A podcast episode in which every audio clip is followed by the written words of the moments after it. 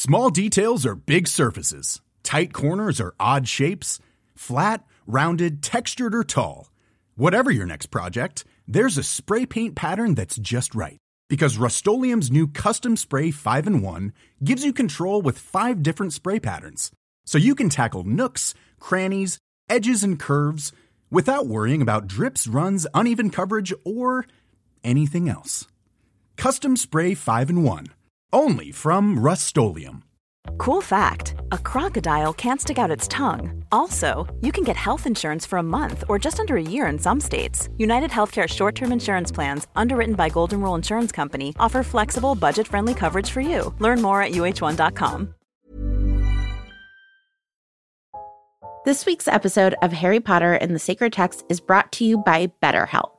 BetterHelp is a mental health platform that provides direct online counseling and therapy services via web or phone text communication. You don't even need to use Floo powder in order to access a therapist through BetterHelp. I think we can all tell in book five that if you keep your feelings bottled up, it can start to affect you negatively. Therapy is a safe space to get things off of your chest if you don't have access to Dumbledore's office. I know in my life, therapy has helped me identify patterns to help me interrupt ones that I don't feel like are healthy and find better ways to cope. If you're thinking about starting therapy, give BetterHelp a try. It's entirely online. It's designed to be convenient, flexible, and suited to your schedule. Get it off your chest with BetterHelp. Visit betterhelp.com slash sacred text today to get 10% off your first month. That's betterhelp, H-E-L-P dot com slash sacred text. Chapter 7 The Boggart in the Wardrobe. Malfoy didn't appear in classes until late on Thursday morning, when the Slytherins and Gryffindors were halfway through double potions. He swaggered into the dungeon, his right arm covered in bandages and bound up in a sling acting, in Harry's opinion, as though he were the heroic survivor of some dreadful battle. I'm Matt Potts. I'm Vanessa Zoltan. And I'm Jackson Bird. And this is Harry Potter and the Sacred Text. Y'all, we are so excited to have Jackson Bird on our podcast again. Jackson is, of course, the author of Sorted and host of the podcast Cool Stuff Ride Home and a you know regular guest on Harry Potter and the Sacred Text. It doesn't say that on your bio, but it should. I think it's assumed, right? It's just everyone knows. Oh, got it. Yes. Okay. Well, Jackson, we're so excited to have you on as always. Yeah, thank you so much for having me on again. I'm I'm excited to be here. You picked such a good theme for us today. One that resonates, I think, with everyone 2 years into the pandemic. Mm-hmm. And that theme is burnout. And you have an opening story for us. Yeah. No, the story I, I want to tell is from shortly after I graduated college. Like I had just gotten done with kind of a, a, rough graduation period where I had to do these extra summer classes because of a, a credit issue and had spent some time looking for a job, found a job opportunity and had just finished my first day kind of meeting with the person I was going to be working with, uh, editing this documentary. And after she and I had this meeting, I was going to go on a date with the person that I'd been seeing. And I remember very excitedly kind of telling her about this and, and this person I was seeing and go on this date and got broken up with. and all of the stress I had been feeling and that had been building for a few months just kind of broke at once. And so I like got off the subway and was walking home and I had called one of my best friends from growing up who was often sort of there as a, support system friend for me. And as I'm talking to her and I'm walking around my apartment, I see a mouse scurry out from under my bed. And I have a huge fear of mice, and all rodents. Like even growing up as a kid, like I couldn't be close to kids' pet gerbils. Like I was so scared of all kinds of rodents. So this was my absolute worst nightmare. And I was just freaking out on the phone with her. And she was like, you know what? Like I am booking you a flight to come out to California. You're going to stay with me for a few days and you're going to like rest and we're going to talk through everything. And that's just what we're going to do. And so we did. And I think it really helped in some ways. But the reason I actually wanted to tell this story was because I feel like that kind of solution that I had of some some friend with access to money being like, I'm going to fly you across the country and you're going to take a few days off work to stay with me. Like, that is not something that I don't I don't think I could do that today and so many people like can never do something like that and I don't think it like completely helped So I, I share this story just to sort of say, like, I think that solutions to burnout are different in every case and so, so hard to figure out and find. When I was reflecting on this episode, I was just like, I have a lot of examples of stories I could tell of when I feel like I hit absolute burnout. I don't have many stories of when I solved that in any way. and so I guess that is something I want to offer today is like, what do we do about burnout? I just have one question, Jackson, for that really illuminative story, which is did it help at the time? Was it a good stopgap? Like, was it a good finger in the hole in the dam? I think it was. I think I was dealing with some very big things that it actually took me on the wrong path for a little bit um, just based on some like revelations from our, our late night talks with each other. But I think the the rest in the moment and having a friend kind of pick me up in in that moment did help. Even though I went back and did absolutely nothing to help with our our rodent situation and just like was in one of those times where I just I couldn't deal with it even though I was terrified. So in that way, I'm always like it didn't help because I didn't come back as this like warrior solving all the problems, which I guess I feel like is maybe what it should have done. But no, you're right. In the moment, it just gave me that that rest and support that I needed. Jack, one of the things that I really appreciate is you're pointing to like how difficult burnout is to fix. Yeah. How do you restart a fire when there's no fuel left? Like that is mm. sort of mm. the question. It makes me want to take the three of us to etymology corner this week. Let's do it it has kind of an obvious maybe etymology. It's burnout, right? It's the same thing. But it was interestingly, it was coined in the 70s by a psychologist named Herbert Freudenberger. Freudenberger was speaking in particular about the helping professions and that they combine both high stress and high ideals. It makes you work really hard, right? For a really long time, and you just run out of energy. And it sounds like that's what your life was like, Jack. Like when you were describing this graduation period or this period around graduation. You were working really hard for something you really valued and really wanted and burning yourself out. And th- the question then becomes like, then how do you restore this? How do you get more fuel? What gives you more fuel? Rest is one thing, which is what you suggested, but it's not always only rest. It, you know, a, a fire that doesn't burn for a while needs something else to be given to it. And and I think you're right in every situation the thing that is needed is going to be different and it requires a lot of discernment and the support of friends to to help us figure out what that is. Yeah, absolutely. I, I think that etymology is really interesting in terms of the helping profession specifically, that that's where it originally came from. Because I think that's something, you know, we've seen a lot of in the last couple of years of essential workers, uh, healthcare professionals, especially just being absolutely burnt out that was that was just something that really resonated when you shared that. Yeah, and you can see like the logic of it, right? Because it you can see how you might tend towards less self-care when you're working at something you know or believe is really really important or valuable, right? Like I have to give my all even if I'm sacrificing self-care because I believe in these ideals so deeply. But that's also what makes it so taxing and what makes burnout such a, a risk in these in this sort of work. Yeah. Well, we never want to burn out our audience, so we recap the reading so that y'all don't have to. And with three of us, you really don't have to. We're going to 30 second recap it up. So, can you count me in, please? Three, two, one. So Snape is completely abusive and he essentially sets up Neville to kill his own toad. Luckily, Hermione helped Neville so the toad lives. Draco is like, I'm dying. And then he like secretly winks behind everyone's back and is like, I'm not dying. I'm totally fine, but I'm really excited to get Hagrid fired. And then they go and Lupin is such a good teacher and Snape is abusive even when he doesn't have to be in the room. And they learn how to get, how to kill boggarts. And that's exciting. And Harry doesn't get a try and Hermione doesn't get a try either. I didn't mention that Hermione is taking 8 million classes.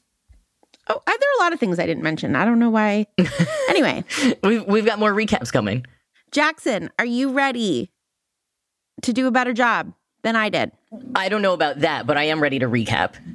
Are you ready to try to do a better job? Yeah, sure. I will always try. Okay. On your mark, get set, go. So Malfoy is acting like his arm is injured, although it's not, and so he's using that as an excuse to make Ron and Harry have to do his work for him, and also taunt them a little bit about Sirius Black. And then uh, Neville is abused by Snape, as we talked about with the with the uh, Toad. Uh, and then when they're leaving potions, Ron notices Hermione was not there, and then she appears at the bottom of the stairs, and he's very suspicious about that. Uh, and then they go to Defense Against the Dark Arts, and I'm already running out of time. Uh, Boggart happens, and Neville does great, and Harry and Hermione don't get a chance. Can I? good. That was I. I Jackson. I despaired a little bit at second twenty three, and you you turned it you turned it around. You really did. You wrapped it It was up. a very succinct It was great. It was great. Matt, are you willing? I am. Okay. On your mark, get set, go. So Malfoy comes in, he's, he's malingering, and then he makes other people do his work, and they get very upset, and there's a conflict, and Snape is very cruel and tries to kill a toad, uh, but Hermione helps, and then they go to Dark Arts, and on the way, Hermione disappears, but then she's back again, and they go to Dark Arts, and Lupin says, let's go this way, and he, he's, he throws chewing gum at, at Peeves, and then they go, and there's a Boggart, and different people take different f- fears, show up and terrorize the children, uh, uh, but together, as they all defeat the, the Boggart and maybe kill it, and then uh, Harry and Hermione don't get a chance. Well done. maybe, maybe kill it. Maybe kill it, or does it does it is it removed to like a different dimension, Different or is realm. it does it just give up and like disappear? Yeah, I don't know. The obvious place to start for me is Snape's abuse. And I have a question for the two of you. Mm-hmm. Do you think that when Harry isn't in the room, that Snape is as abusive? Like he's absolutely abusive to Neville, but it's like a Gryffindor class.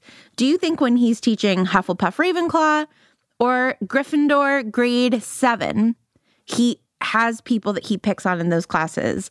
Or is there something about the sight of Harry that, and I do think it could be about burnout, right? Like his whole life has been sort of ruined because he wants to save L- Lily Potter's kid and he's constantly risking his own life and it just puts him in a bad freaking mood. What do you think?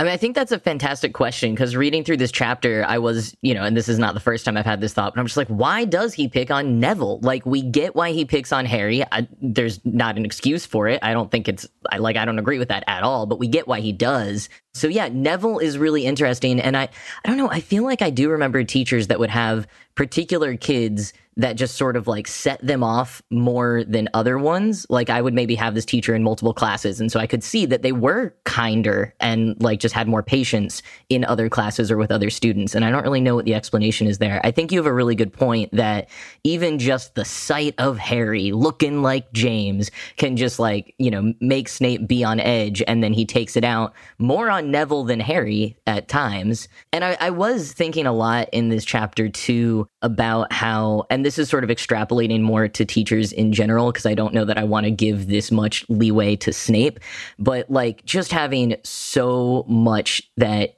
he is dealing with and that teachers deal with. Like you've got your own personal life stuff going on. You're not given enough resources. You're not paid enough. You've got all these annoying kids being so loud all the time while you're trying to do your job and guide them and whatever. And so it makes perfect sense to just be a little on edge. Like when I think back uh, to teachers that as a student, I thought they were mean. And then I think now as an adult about like what else they had going on in their lives. You know, maybe it doesn't always excuse some of the things they might have done, but it does make me sort of understand a little bit more how they could have been burnt out. And that's that was leading to them maybe not reacting in the ways they felt most proud of. I mean, I you know, we have language for this now, and I don't think it excuses it, right? But you would understand why Snape, in theory, could be triggered by Harry's presence, right? In Harry's face, he sees simultaneously the man who bullied him in one of the most humiliating moments of his life. And he also sees the face of his friend who he loved and who he blames himself for killing, right? Like you can understand why why this face might be deeply triggering to Snape and why he might not be his best. I can imagine a level of burnout when it comes to Harry Potter. And what makes it so confusing is then why are you being so awful to Neville? Neville has nothing to do with any of this. I mean, I, I think the job itself is as a response to this loss in his past that he's trying to fix. I don't think that Snape grew up thinking one day I will be a, a potions professor at Hogwarts. I think that he is doing this because he is trying to undo this traumatic event from his history or the traumatic events from his history. He's trying to to somehow fix what went wrong with Lily. Right. And so he's in this job not because he loves children, not because he loves teaching, not even because he loves potions, although yeah. he does, I think, love potions, right? He's doing it because his high ideal is not for the benefit of these kids. The high ideal, you know, to invoke the classic definition of burnout, the high ideal that he holds is I am going to redeem this mistake I made that led to my beloved's death.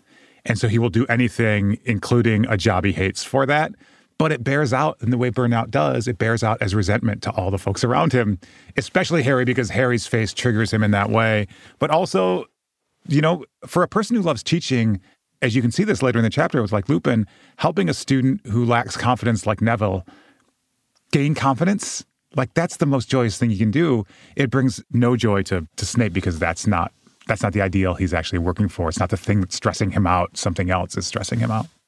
That's so helpful. That's so, so helpful. That, yeah, it, his high ideal is such a long con and is so exhausting. That really helped me understand why it is possible that Snape is actually in a constant state of burnout, right? And then he watches this other guy who bullied him you know, and is a werewolf come in and take the job he wants and Yeah. I mean, again, this is this is a reason, not an excuse. You can see how he hates what he's doing, and he hates that what he's doing can't actually undo the thing he wishes he could undo, and that just makes him hate it more. But also more committed to trying. He's caught in this bind, and it's one, frankly, that, as you said, Dumbledore has put him in, and I think quite knowingly put him in, and that does make him sympathetic, even though it's not an excuse.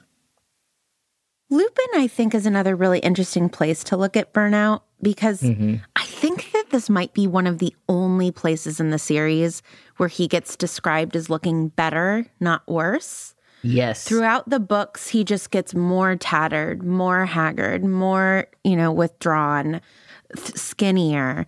And this, you know, it looks like he'd had a few healthy meals you know, and we know like he's in a place where he's being really well taken care of. Wolfsbane is being made for him every month. And so, you know, he's snuggled up as a cute little puppy for a few days every month, which actually sounds lovely.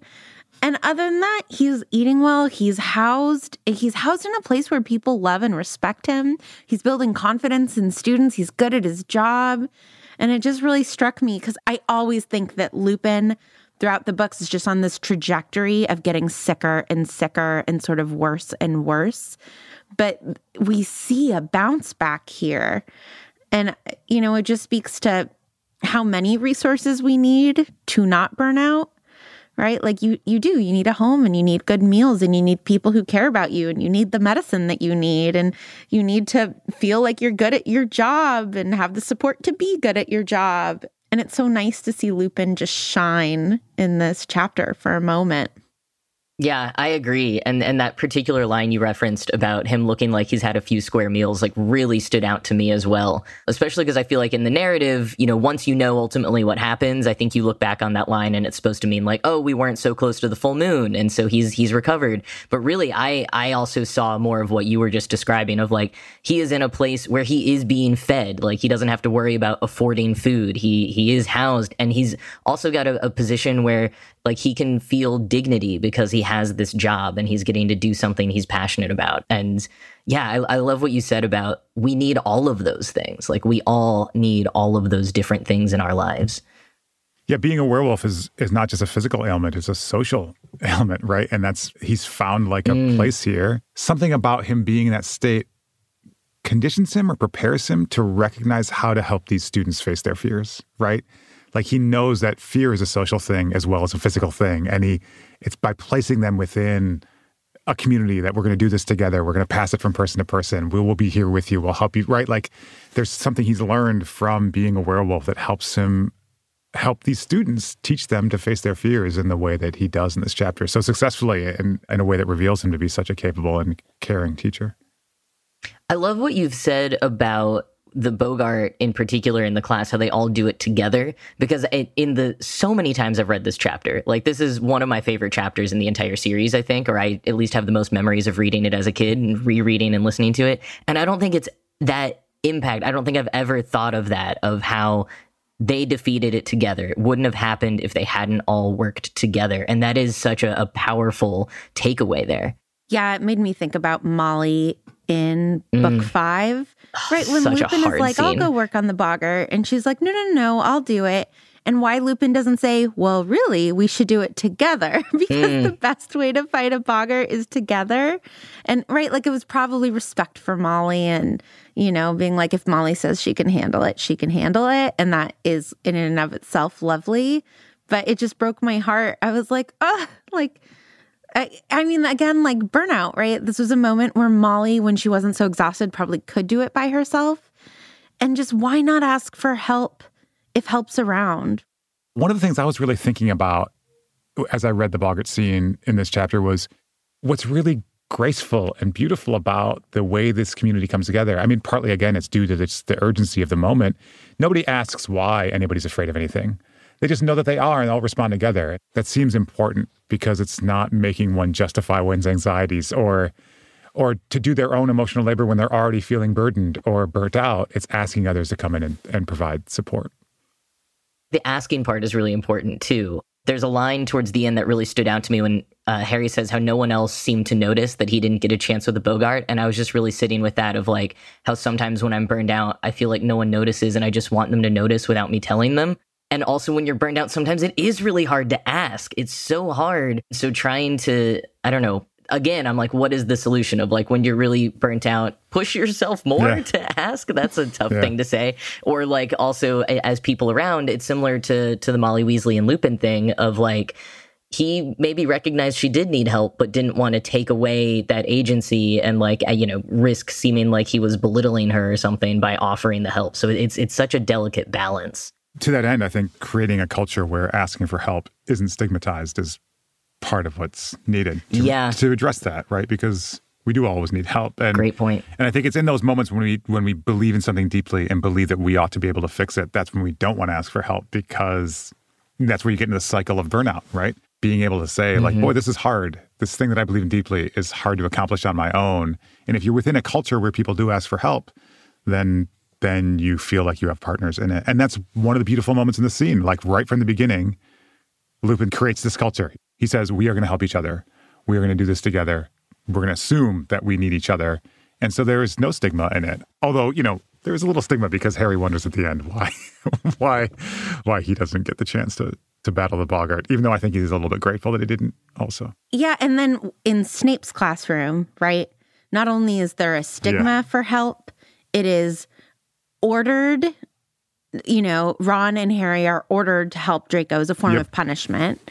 And then Hermione is forbidden from helping Neville. So help is regulated like it is no longer helpful. Yeah. Uh, Hermione and Neville get punished for it, and Ron and Harry helping is a form of punishment.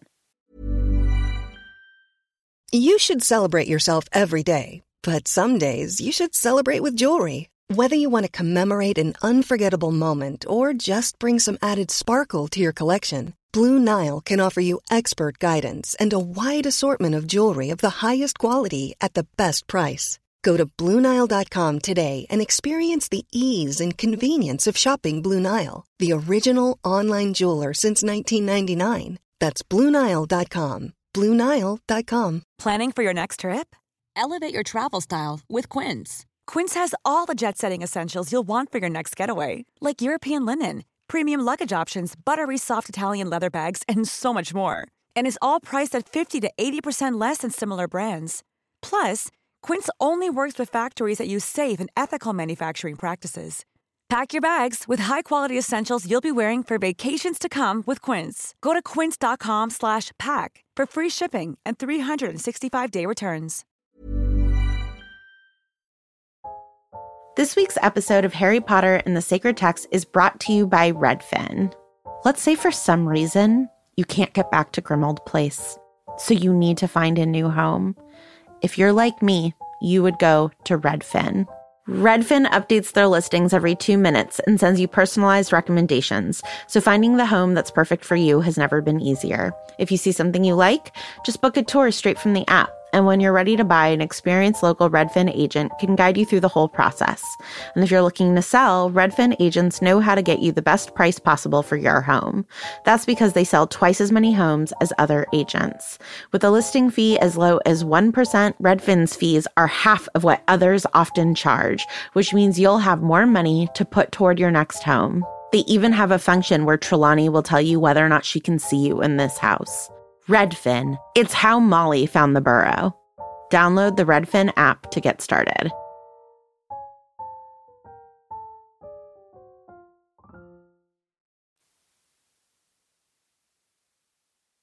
I, I want to circle back a little bit to what you were saying, Matt, about the sort of the like the stigma around help and how if we feel like we have to take on everything by ourselves then we maybe are less likely to ask for help. And i feel like with the boggart and harry not having a chance he just starts spiraling into this like well does lupin think i can't do it? I want to prove myself. Why does he think that i can't do it?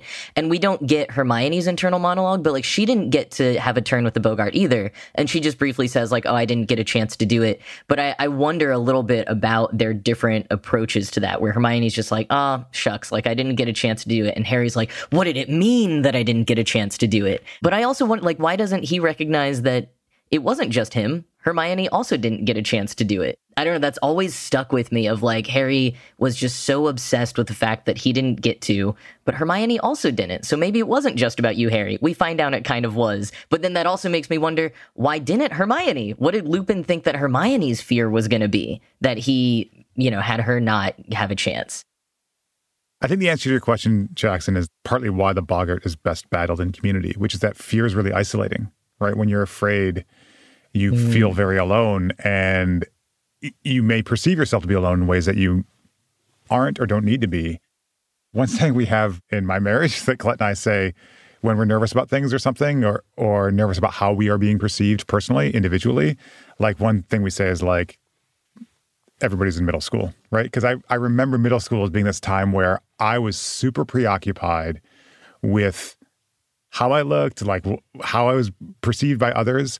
So much so I didn't realize that everybody else was just as preoccupied with themselves and not paying attention to me, right? And I feel like that's kind of what's happening with Harry here. Like all he can think about is like everybody must be wondering why I didn't get a chance and he's making him feel more isolated and more afraid of the thing that he's afraid of which is being revealed as afraid right whereas Ron's probably thinking about how he how he defeated this giant spider. Yeah, why, why aren't more people congratulating me for what exactly, I just did? Exactly. you know? Like, yeah, yeah, they're, they're all in their own heads. their own heads. I was awesome. but it makes me wonder what's going on inside of Hermione's head. Like she says this outwardly, mm-hmm. but maybe inwardly she's also thinking, you know, boy, what did what did Lupin see in me that made him know I was not capable of battling the that I'm feeling so burnt out from all these classes that I'm not capable of battling the Boggart at this time.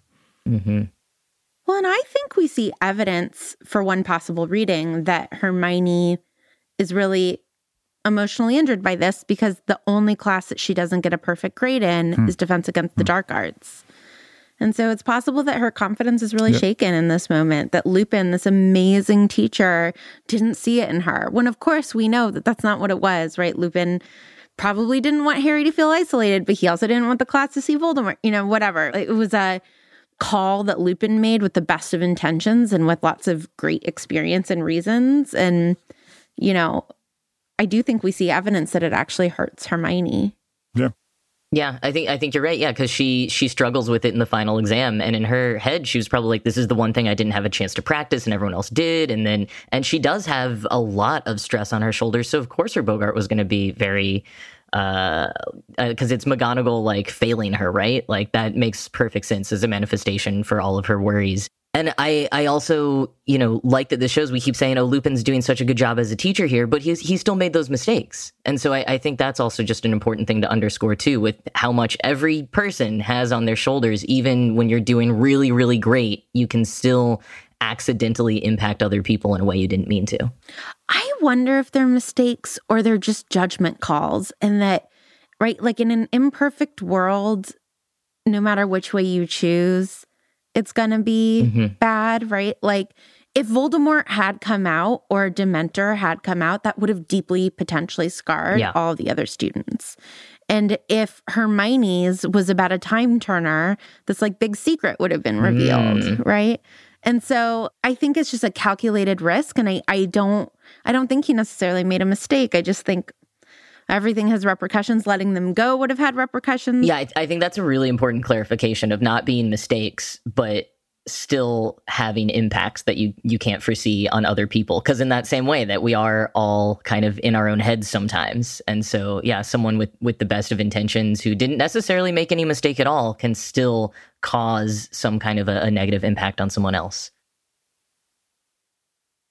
So, as our listeners know, we've been trying to pay special attention to the ways we can critically engage these texts. We believe that sacred reading practices are also critical reading practices, and we really want to uncover what is assumed and what's at stake in some of the way things are framed and described in this chapter. And in our pre recording conversations, Jackson had a really great point. And so, Jackson, you want to help us think through one of the kind of critical engagements we might make with the chapter this week?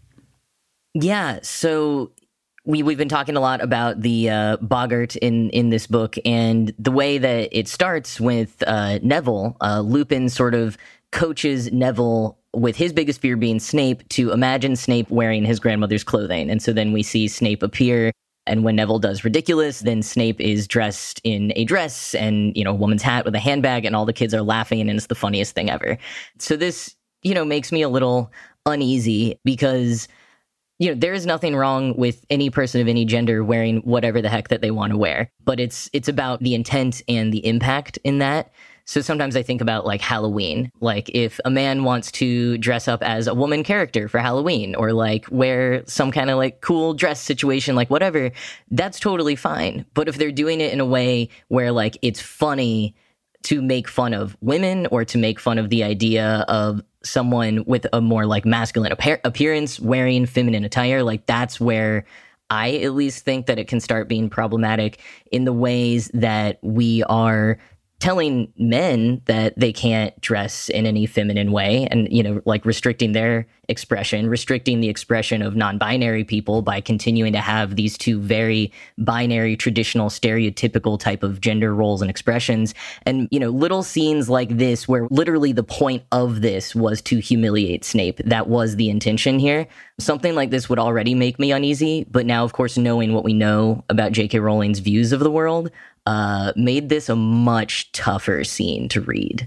Yeah, I was really grateful for you bringing this to us, Jackson. Yeah, I think that your your point about intent being so important. I mean, the intent here is ridicule. So much so it's on the page, right? The spell is ridiculous, right? Like, so we see Snape wearing Neville's grandmother's, you know, accessories or clothes or whatever, and then we cry out ridiculous, right? That is really kind of disturbing and upsetting given everything that we know and everything that's been revealed to us about the way that J.K. Rowling, you know, fearmongers around trans folks. It's upsetting and it's kind of a disturbing scene. Yeah. Thank you so much, Jackson, for bringing that to our attention.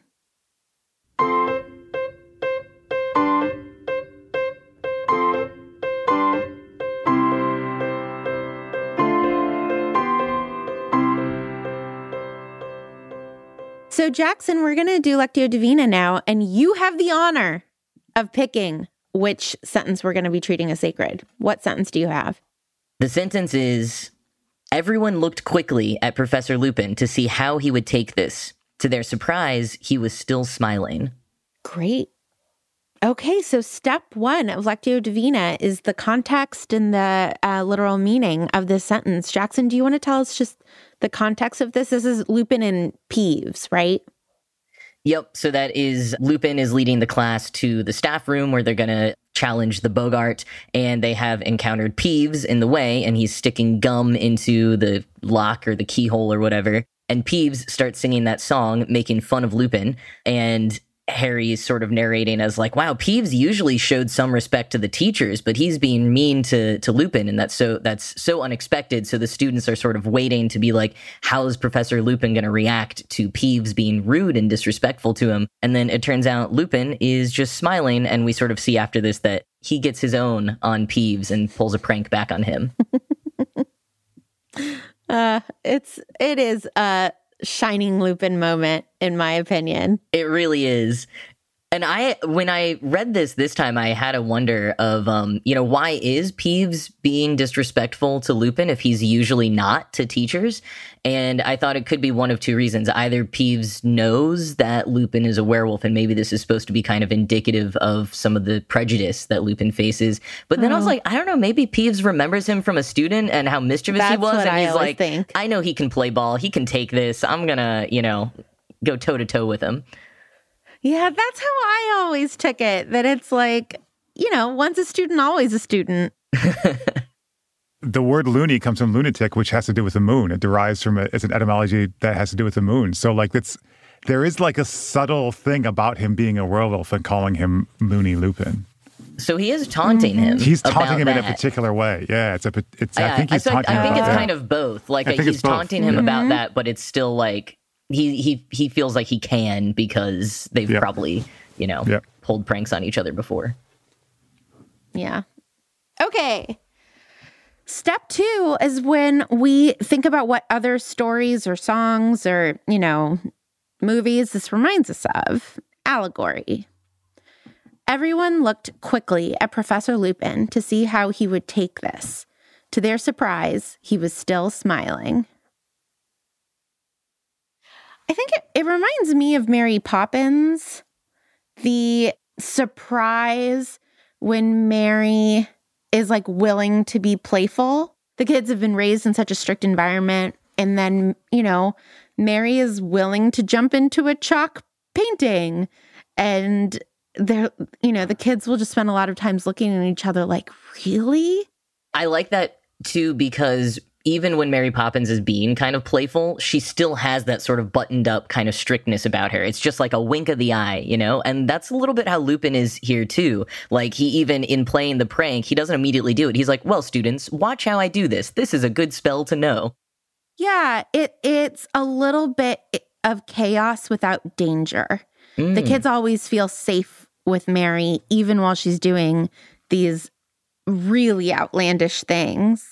Yeah, there's something beautiful about the adults in our lives when we were kids, or just, you know, adults with kids who can somehow be playful and silly while still making kids feel safe. What stories does it remind either of you of? The only thing I can think of, Vanessa and Jackson, is is the end of the Monty Python movie, The Life of Brian, when a bunch of people are being crucified and they're singing "Always Look on the Bright Side of Life."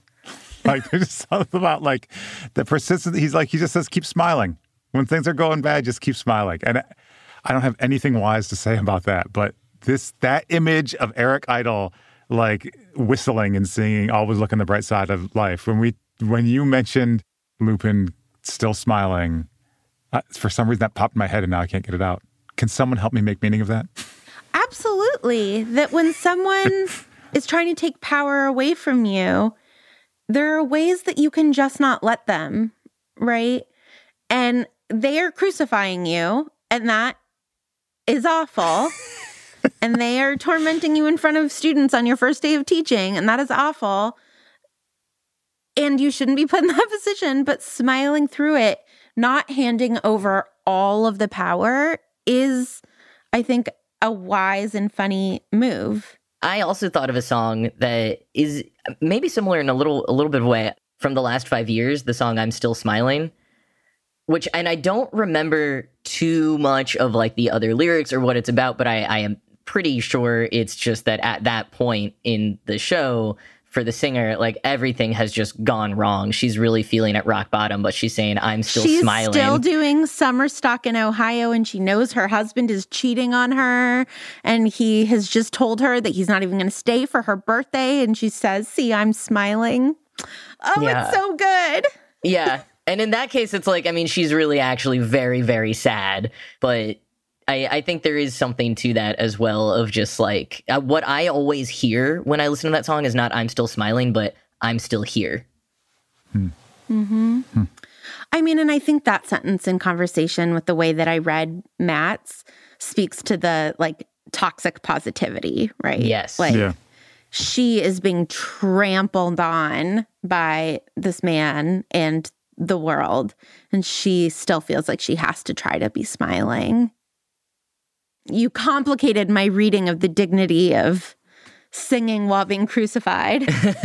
well, I do wonder about that a little bit with Lupin as well here. Even though the students aren't aware that he's a werewolf, he is still sort of the new teacher. And so he might feel a little bit of this obligation to like not, you know, blow a gasket and and still look respectable uh, in that kind of way. And I feel like a lot of people particularly who maybe come from a background that gets stereotyped as like losing their temper or something. I think that could be part of what is at play and complicating this for Lupin. Well, that leads us so nicely to step three, which is what does this remind us of in our own lives? I think I really feel the first part of the sentence of the students looking at him to see his reaction because I am someone with just such a huge fear of authority. And so, if there's any type of authority figure that is even just like coming near me, I think they're going to be mad at me. I think they're going to yell at me. I think I'm going to get in trouble. The other day, I was at CVS with a few friends, and it was like late at kind of late at night, and we were being a little loud, and a noise came on the intercom, which was just like a staff member being like, "Hey, we need another staff member in this place." But I I told my friend when I heard the intercom, I thought it was going to be them telling us to be quiet these 30 somethings being slightly loud in the back, I thought that they were going to tell us that we were in trouble. Like, so I very much feel the like waiting on bated breath. Something happens mm. that might like anger this teacher. And what are they going to do? Maybe what are they going to yeah. do to us because they got mad? Oof.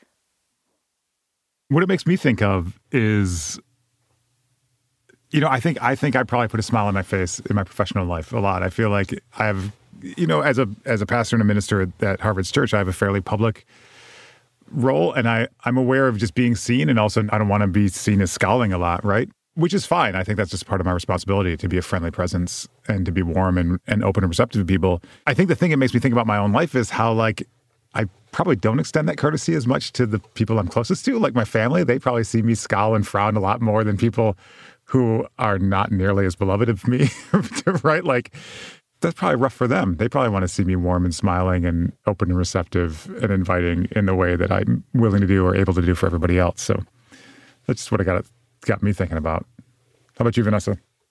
It reminds me of moments where I feel as though someone has just somehow humiliated me, whether or not that was their intention or whether or not that that is the like appropriate reaction and it feels like everybody is looking at you how to respond.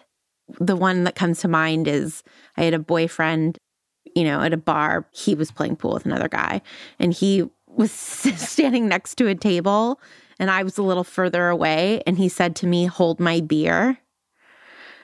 And it felt like the whole room looked at me to see how I was going to respond. I'm sure they didn't, right? But it just like felt so high stakes like, am I going to hold this beer or not? And like having to do that quick calculus of like, do I laugh this off or do I take a stand? Those are always just really difficult moments. Like, what do you let roll off your back? And what do you say, no, you can't talk to me like that? Yeah. Especially when people yeah. are looking. Yeah. So, step four is what does this make us feel called to? And that's not just the sentence, but this lovely conversation that we've had. So everyone looked quickly at Professor Lupin to see how he would take this. To their surprise, he was still smiling. You know, I have been thinking a lot about what you both were saying was sort of normalizing asking for help and and not questioning or casting any judgment when someone does. And I, I think that's something that I really want to work on in my life and in the communities that I'm a part of. That way, you know, someone doesn't feel like they have to just like still be smiling in this toxic positivity way or feel like no one else is seeing what they're going through. I, I, think that idea has really helped with a lot of, you know, I started the, the episode talking about what are the solutions to burnout.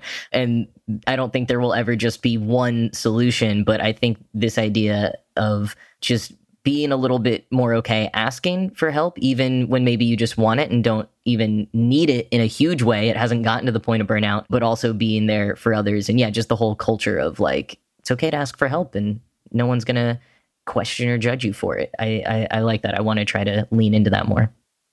Yeah, just following on my last comment about sort of not smiling as much at home as I do in my professional life. It it makes me on the one hand grateful that I that I can kind of let my guard down a little bit and take the mask off at home.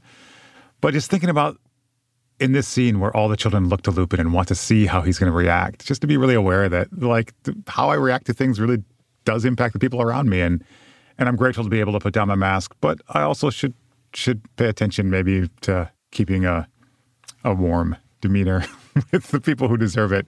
So yeah, I think that's what it's calling to me in in my life.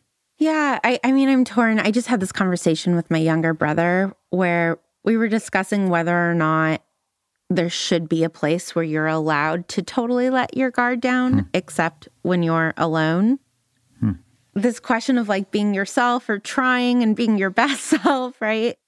Because exactly to your point, Matt, right? I think that what we risk doing when we say things like let our guard down is being our worst selves yeah. around the people who are around us the most and who right. we love the most. Right.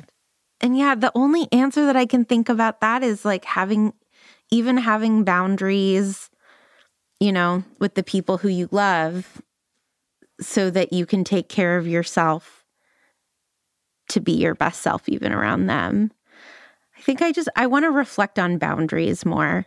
I mean, I, I think it's related to this question of burnout, right? I mean, I've often reflected why I'm less patient with my kids than I am with coworkers sometimes, right? And it's because the work is is so much more important to me. Like I want to be present to my children all the time, even when I am not like don't have the energy to to be present in the way that I ought to.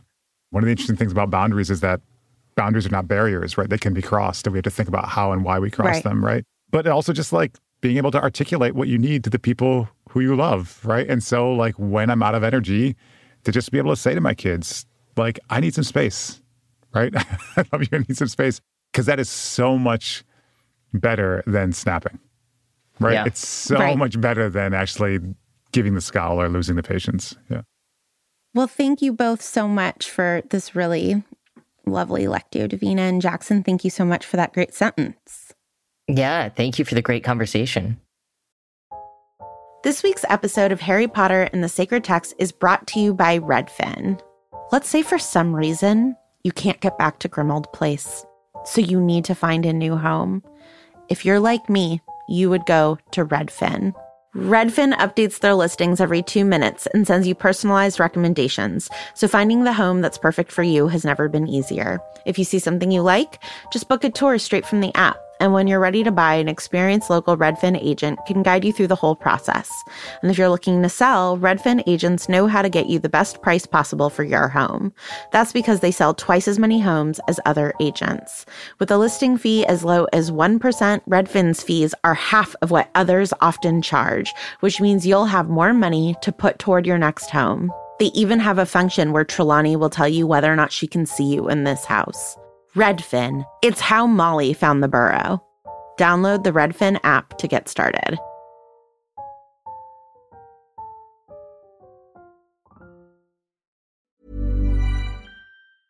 Hey, it's Paige DeSorbo from Giggly Squad. High quality fashion without the price tag? Say hello to Quince. I'm snagging high end essentials like cozy cashmere sweaters, sleek leather jackets, fine jewelry, and so much more. With Quince being 50 to 80% less than similar brands. And they partner with factories that prioritize safe, ethical, and responsible manufacturing. I love that. Luxury quality within reach. Go to quince.com slash style to get free shipping and 365 day returns on your next order. Quince.com slash style. Hi, I'm Daniel, founder of Pretty Litter. Cats and cat owners deserve better than any old fashioned litter. That's why I teamed up with scientists and veterinarians to create Pretty Litter. Its innovative crystal formula has superior odor control and weighs up to 80% less than clay litter. Pretty Litter even monitors health by changing colors to help detect early signs of potential illness. It's the world's smartest kitty litter. Go to prettylitter.com and use code ACAST for 20% off your first order and a free cat toy. Terms and conditions apply. See site for details. Our voicemail this week is from Amy. Hi, Matt and Vanessa. I was just listening to your wrap up episode of book two and your discussion about the love charm that Lily Sacrifice places on Harry. And I was thinking about how Harry has to go back to the Dursleys every year to keep that love charm strong. I think it would have been far more compelling if Harry and Dumbledore realised that Harry being accepted and loved by the Weasleys actually provided far more protection than living in a loveless family with somebody who's blood related. And since there's such a focus on a mother's love throughout the series, I think Molly is much better placed to take up that mantle from Lily than Petunia is. I'd love to hear your thoughts on this and whether a found family can be more important and more powerful than blood family. Oh, I love this voicemail. Me too. We all love this voicemail. Amy, thank you so much. I mean, I, I could not agree more. And uh, please definitely correct me if I'm wrong, but I don't feel like we ever really get, like we definitely get hints of how Harry has this found family and how much the Weasleys care for him, or not just hints, like that's very clear, but the idea of that potentially being stronger or serving him more than the the blood connection, I don't feel like is ever super explicit and I would have loved if it were cuz I totally agree. Especially until Voldemort rises again. Yeah. Right? Mm, like yeah. when Voldemort has like been re-embodied and whatever like specific legal definition of the magic of like you have to be in the house, you know. But the psychological abuse until that point is so much worse than the added risk. I, I just think that this really complicates all of that in such an important way. And it's just, Mm-hmm. uh, yeah, and thank you again, Amy, so much because it's just such a great example of exactly the sort of critical reading that we are that we are trying to engage in with with these books because Amy was able to see like, oh, there's a subtle preference here for biology. There's a there is not even a subtle one, a really obvious one that you can just not notice because you've read it so many times. Right. But Amy says, but what about found family? And then we can immediately see how the books might have been different or how we might have differently read or could differently read the love of the Weasleys as protective over Harry in a way that's so revelatory and so interesting. So thank you so much, Amy.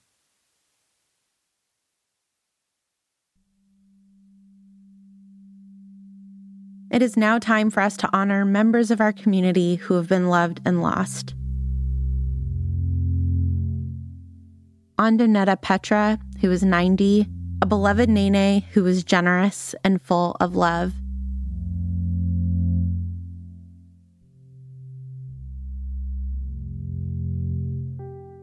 Sandra Harley, who was 63 and was generous and loving and a mother to many.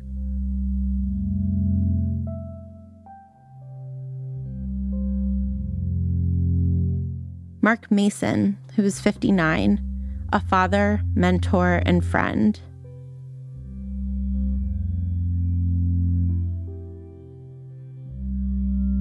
Joyce Golaski, who was 72, a rabbi, a hiker, a mentor, and an activist.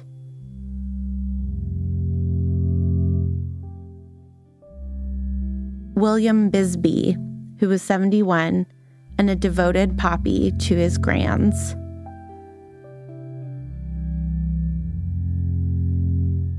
And Zach Ayers, who was 29, a friend to all and a free spirit.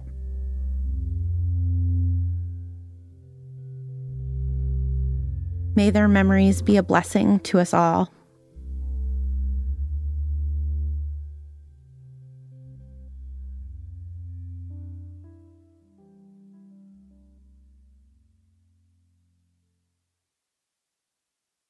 It is now time for us to offer blessings for characters in the chapter we read today.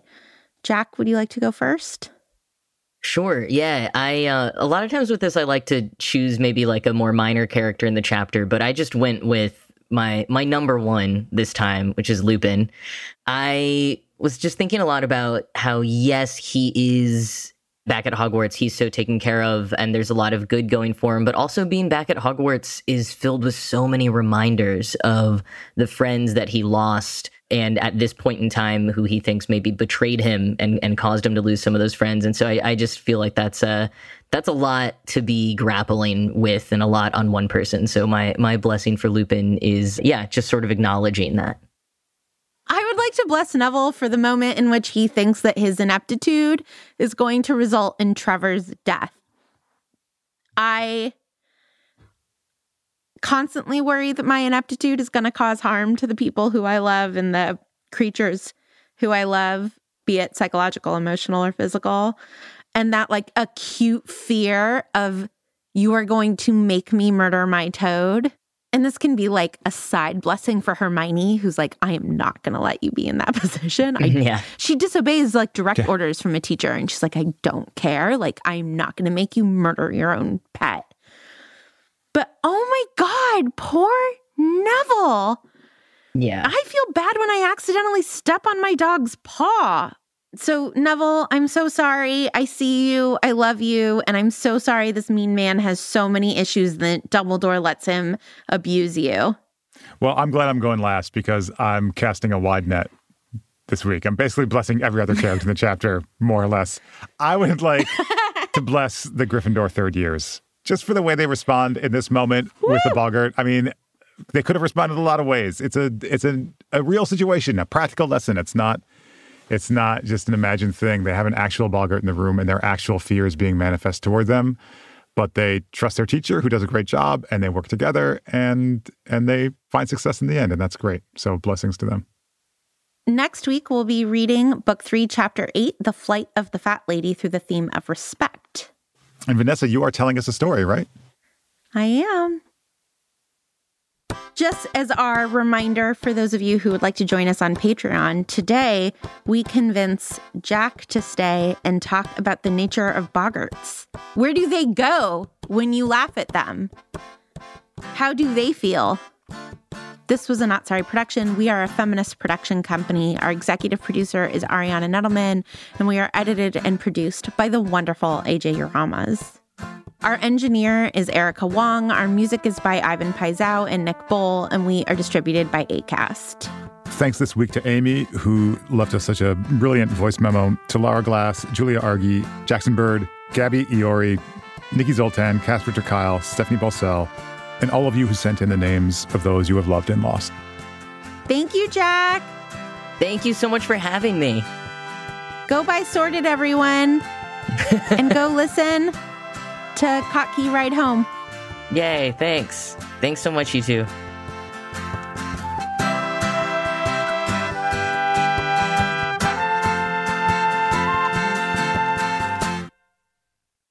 Every time I read the series, I love Lupin more. Right. Actually, I yeah. feel like I did one reread where I, I had more complicated feelings, but for the most part. I appreciate your honesty.